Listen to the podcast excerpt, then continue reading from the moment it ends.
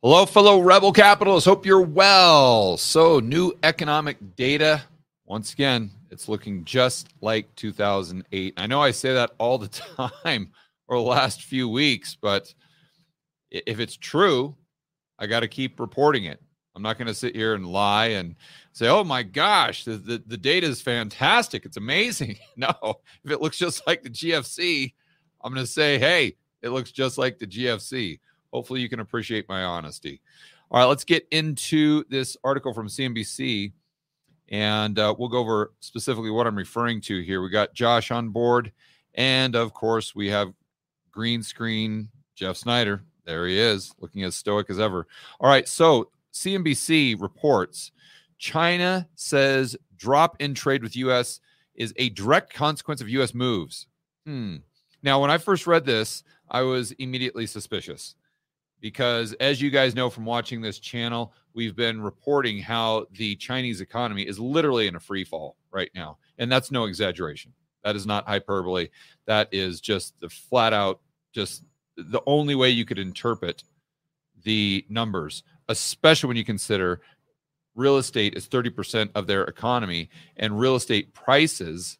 I don't know if you guys watched that video the other day, but we reported that real estate prices in the major cities in China are down 9%. Now, you may say to yourself, oh, George, that doesn't sound like too big, of a deal. We've seen real estate prices drop in the United States by 9%. Now, I'm not talking about the last year, I'm talking about the last month.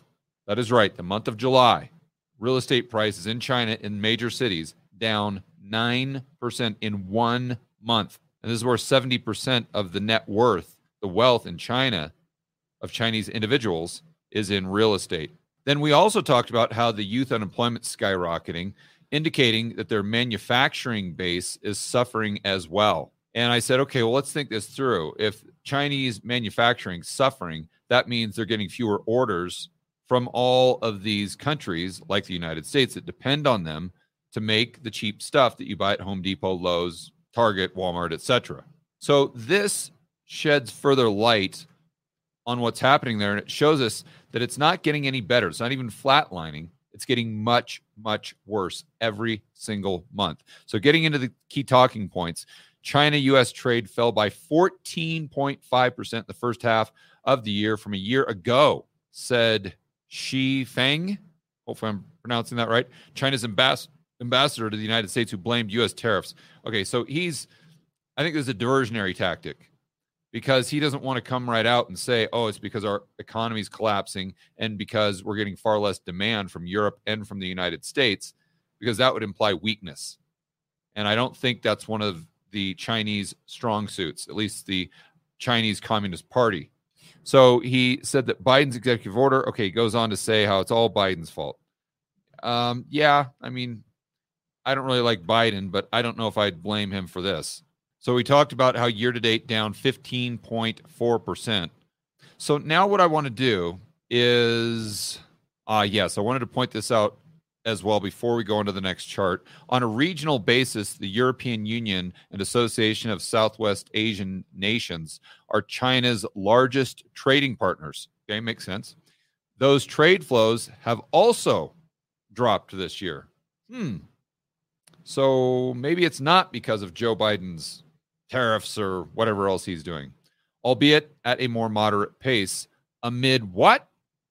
Wait for it a decline in global demand.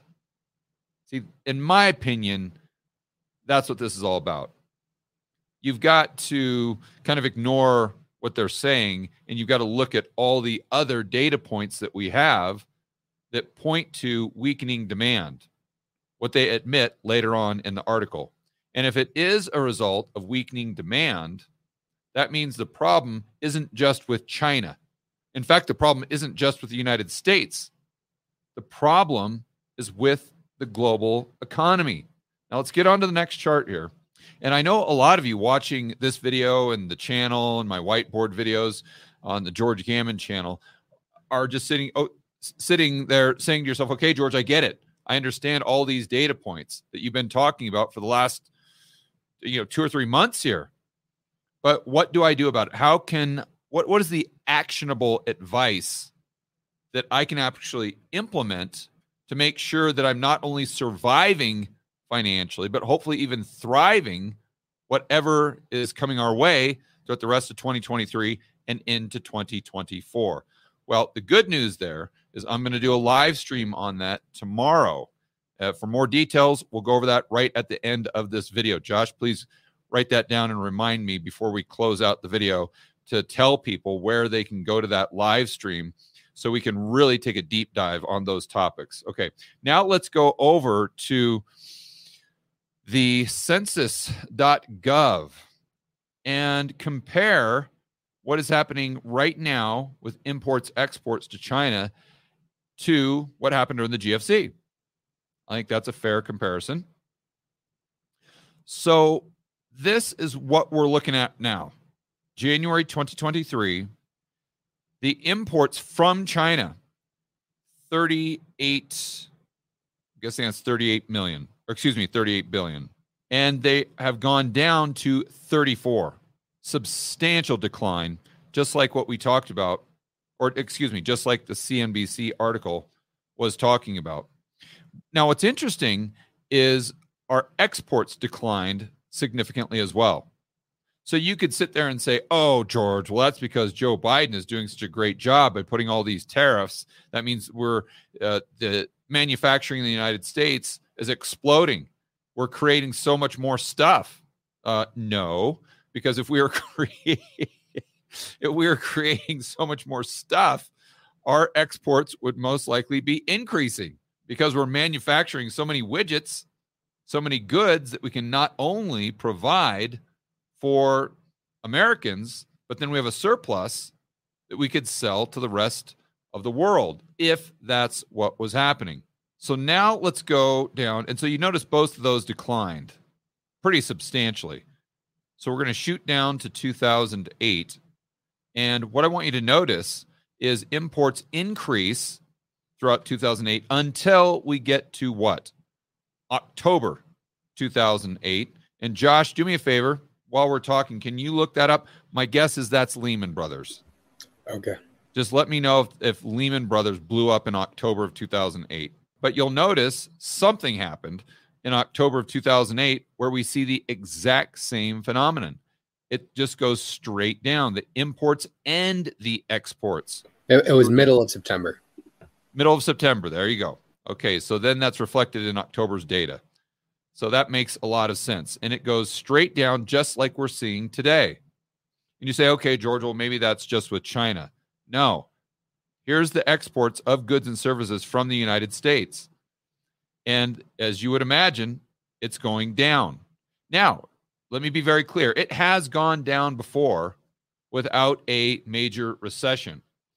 But I think what you need to do is combine the fact that exports of goods and services are going down in addition to all the other data points we have, such as yield curve. We talk about that at nauseum, but the uh, trade specifically with China and then the report from CNBC stating that, hey, this isn't just a China US issue, this is a global demand issue, quite literally crashing right in front of our own eyes.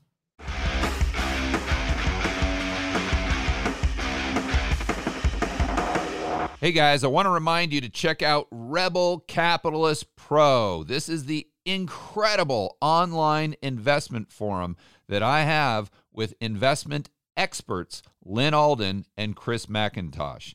It includes professionals such as Patrick Ceresna from Macro Voices. He specializes in options. Tony Greer, commodity trading.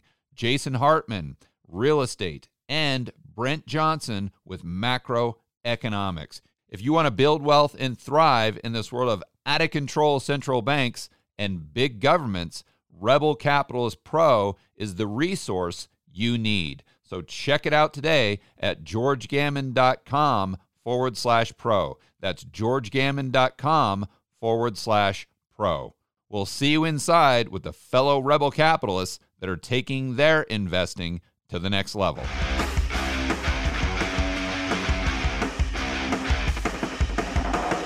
The more I think about this, especially when I was in, in St. Bart's and I had the opportunity to discuss this with my good buddies Hugh Hendry, Jeff Snyder, uh, Brent Johnson, and some of these other hedge fund managers that were there. Uh, one of the, the, the guys right now, as we speak, manages $25 billion. So these are some smart dudes. And I had the opportunity to hang out with them for three or four days, and we were discussing this stuff all day long.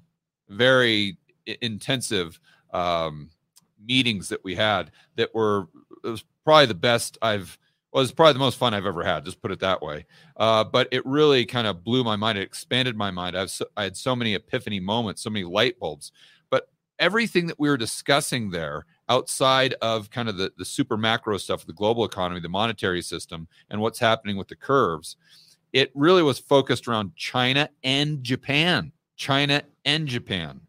And when you look at uh, the things that we've discussed in this video, then you look at the yuan going down against the dollar. You look at the dollar going up. You look at what's happening to the yen. You look at what's happening to their yield curve control, and the all of these things are most likely related. And what they're telling us is that we are heading into some bad economic times. Now, is that a recession, depression? I don't know. I don't know. But all of these data points are lining up. That is without question. You, you can't debate that. Now, there are some outliers that we still have, but that's how these things always play out. You, you, you never have the economic data go like 100% of them go from amazing to falling off a cliff. The process happens very, very slowly. And this time is no different. It's happening the exact same way we've seen in every single other cycle. All right, guys. So if you want to take a deep dive with me tomorrow, where I'm going to go over some of the, well, a lot of the things that we were discussing in St. Bart's with Hugh Hendry, Brent Johnson, Jeff Snyder, those hedge fund managers, and uh, not only some of the global macro takeaways, but also some actionable. I'm not going to say, yeah, I can't give you any investment advice, but I can tell you what I'm doing in my own portfolio, the actions that I'm taking in my own portfolio as a result of that, we'll call it a mastermind meetup that we had just last week.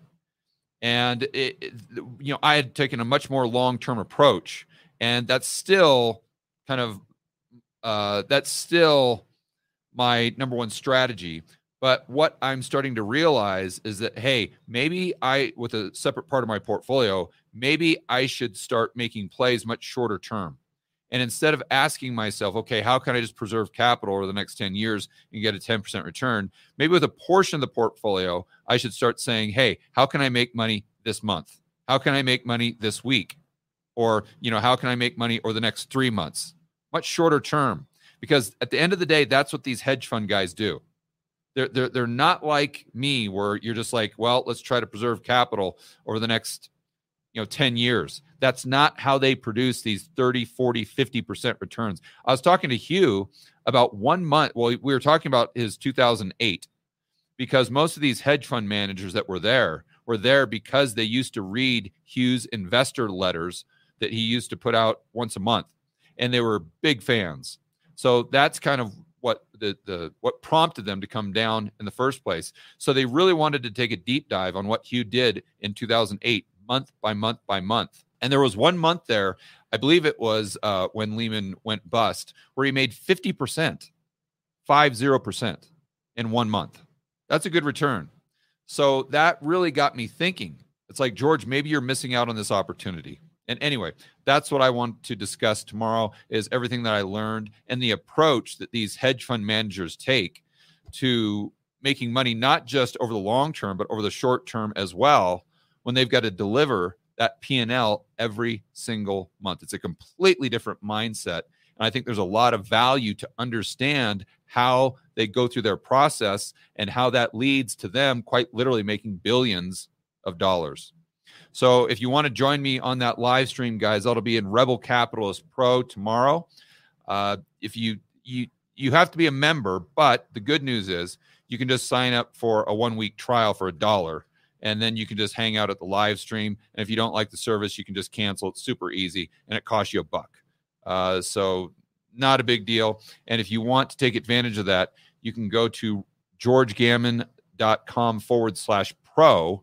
And that takes you straight to the page. Again, that's georgegammon.com forward slash pro. Sign up for a buck. You can join us on the live stream. I would suggest doing that right now because we're actually taking questions from the members.